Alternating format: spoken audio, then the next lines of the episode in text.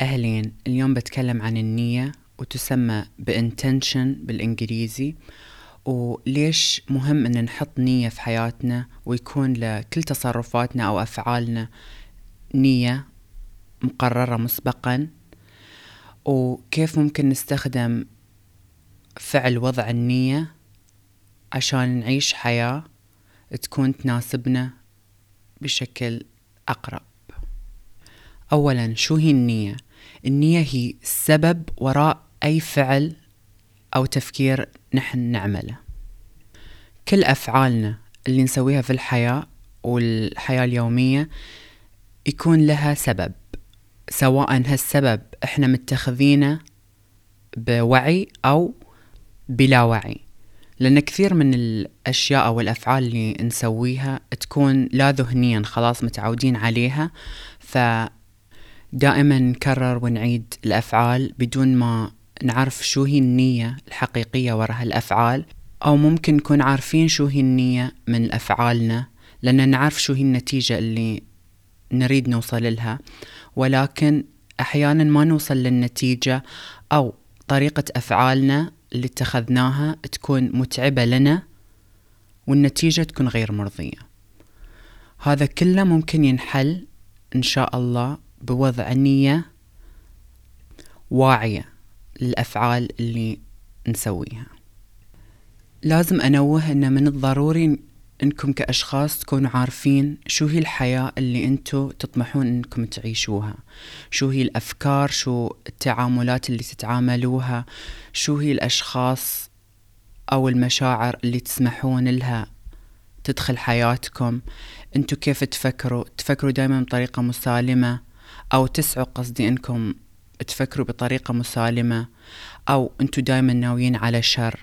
لازم تكونوا محددين هالأشياء وعارفين أنتم من، عارفين شو هي حدودكم، عارفين شو مبادئكم وقوانينكم لنفسكم ولحياتكم. فلأن بعد ما تعرفون هالأشياء بيكون أسهل أنكم تحطوا نية تتوافق مع الشخص اللي أنتم تطمحون أنكم تكونوا. فهمتوني؟ الحين بعطيكم بعض الفوائد من وضع نية واعية للأفعال اللي تفعلوها في حياتكم عشان تستفيدوا من هالفعل اللي هي وضع نية، عشان تعيشوا الحياة اللي أنتوا تطمحوا لها إن شاء الله. للناس اللي دايما تكون مترددة أو indecisive، ما تقدر تتخذ قرار بسهولة، معرفة نيتكم خلف الاختيارات الموجودة عندكم بتسهل لكم أنكم تختاروا القرار اللي يناسبكم فعلا. مثلا تخيلوا أنكم انقبلتوا في مكانين عمل، المكان الأول لسمعة إيجابية كبيرة بين الناس والمجتمع، ولكن البيئة العمل أقل من المتوسط. المكان الثاني ما له سمعة غير معروف في المجتمع، ولكن بيئة العمل ممتازة، والاثنين نفس الراتب. شو بيكون اختياركم؟ طبعا الأجواء بتختلف من شخص لشخص، في ناس يهمها الاسم والمسمى الوظيفي، في ناس تهتم أكثر شيء لبيئة العمل اليومية. فيوم تعرفون نفسكم وتحطون النية الصحيحة وراء الاختيارات اللي تتخذونها، بتقدروا أنكم تعيشوا الحياة اللي أنتوا تطمحوا لها.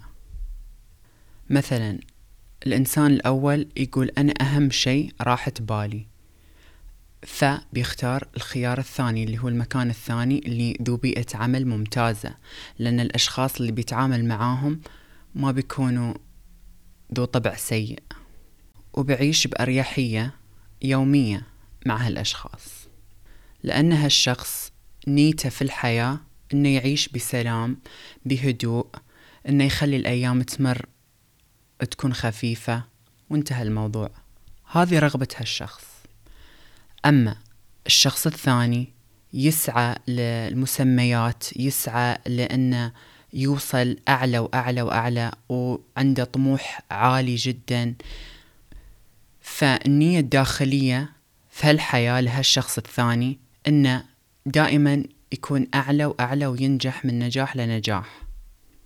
فبعد ما هالشخصين يعرفوا نفسهم وطبعهم في هالحياة والأشخاص اللي يسعون أنهم يوصلوها في رحلتهم الحياتية، بيقدروا أنهم يتخذوا القرارات الصح. الشخص اللي يحب البيئة الهادئة ما بيختار المكان اللي لا مسمى وبيئة عمل متوسطة أو أقل لأن يهم كلام الناس، لأن في وايد أشخاص تتخذ القرارات بناء على شو بيكون شكلي عند الناس. فتفاديا لهالشي إنكم تعرفون نفسكم وتتخذوا القرارات وتحطون نية وراء أعمالكم وأفعالكم، بتعيشون الحياة اللي أنتوا ترغبوها بعيدا عن كلام الناس. ثانيا، وضع نية ومعرفة نوايانا من أفعالنا اللي نعملها مع الأشخاص بتفيدنا كثير في علاقاتنا، لأن بتخلينا نعيد التفكير في بعض الأفعال ومدى صلاحيتها في ترميم وحفظ العلاقات المهمة في حياتنا. مثلا يوم نتضارب أو نتشاجر مع شخص، مهما كان الشخص أو مهما كانت العلاقة، كثير من الأشخاص يتعاملوا بالمعاملة الصامتة. شو هي المعاملة الصامتة؟ اللي هي أنا بسكت وإن شاء الله يفهمون أني مثلا أنا زعلت أو أني ضايقت من الكلام أو الفعل اللي نقال.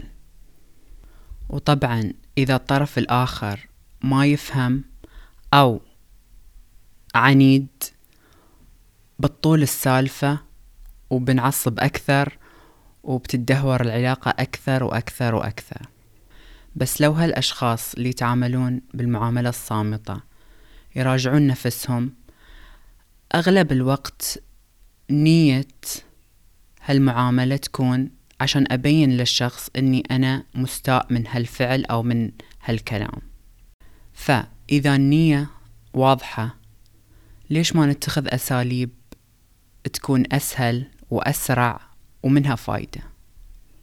ليش ما نتعامل بطريقة عقلانية على الأقل من طرفنا نحن؟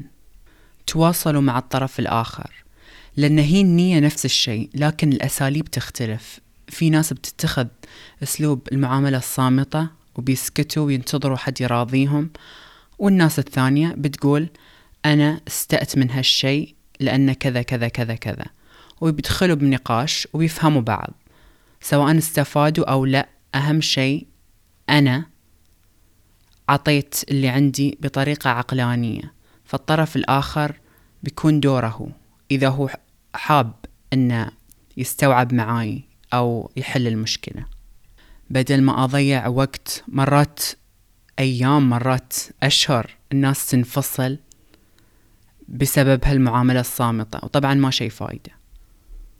وحتى لو كان في فايدة، الفترة الزمنية لين ما الشخص الآخر يستوعب أني أنا مستاء من شيء، بيكون أنا طول هالوقت أنتظر هالشخص بس يستوعب، فعطيته جزء كبير من وقتي ومن تفكيري، والصراحة ما يستاهل الشيء.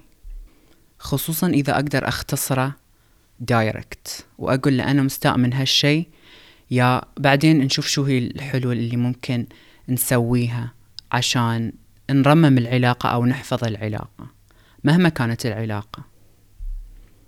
فهذه الفائدة الثانية من وضع نية واعية للأفعال اللي نعملها، لأن بهالسيناريو عرفنا مثلا النية وحدة، فدامنا عرفنا النية أو الهدف أكيد في أكثر عن طريقة. صح ممكن نحن متعودين على طريقة معينة أو طرق معينة، بس إذا حسينا أنها غير متناسبة مع عقلنا أو حياتنا أو طاقتنا، نشوف طرق ثانية بيكون نفس الهدف اللي هو ترميم أو حفظ العلاقة أو التصالح، ولكن بطرق تناسبنا بالفترة المحددة اللي نحن قاعدين نعيشها. ثالث وآخر فايدة بذكرها اليوم هي أن وضع نية واعية تخلينا نتفادى التوقعات اللي ممكن أنها تدمرنا. مثلا إذا اشتريتوا شيء أنتوا عارفين مع نفسكم هل أنتوا مشترين هالشيء لنفسكم ولسعادتكم أنتوا، أو آراء الناس تؤثر على هاللي بتشتروا. ممكن يكون ميكس، ممكن يكون لا فقط لآراء الناس، وممكن حقيقي يكون لنفسكم ولراحتكم وسعادتكم. فيوم تحطون نية واعية تخليكم تعيشون الأشخاص اللي تطمحوا لها، بتحسوا أن الحياة جميلة. لأن أنا متأكد أن أغلب الناس تفضل أنها تفعل الأعمال عشان تفيد نفسها ليس لإرضاء الناس، بس مع ذلك في أشخاص تروح وتسعى أنها ترضي الناس لا إراديا، سواء بشتري هالشيء أو بفعل هالفعل عشان شخص يحبني أو يمدحني أو إلى آخره. يعني هذه الأشياء تعطي القوة للآخرين، تخليهم هم يتحكموا بنحن شو نحس. إذا اشتريت شيء وأنتظر مدح الآخرين ما بحس بقيمة الشيء لين ما الشخص يمدحه. لكن إذا اشتريت الشيء لأني أحب كيف هالشيء يحسسني يوم ألبسه مثلا، أو شو يرمز لي هالشيء، بحس بقيمته مع نفسي. بهالطريقة بستعيد القوة في حياتي، لأن إرضاء الناس غاية لا تدرك.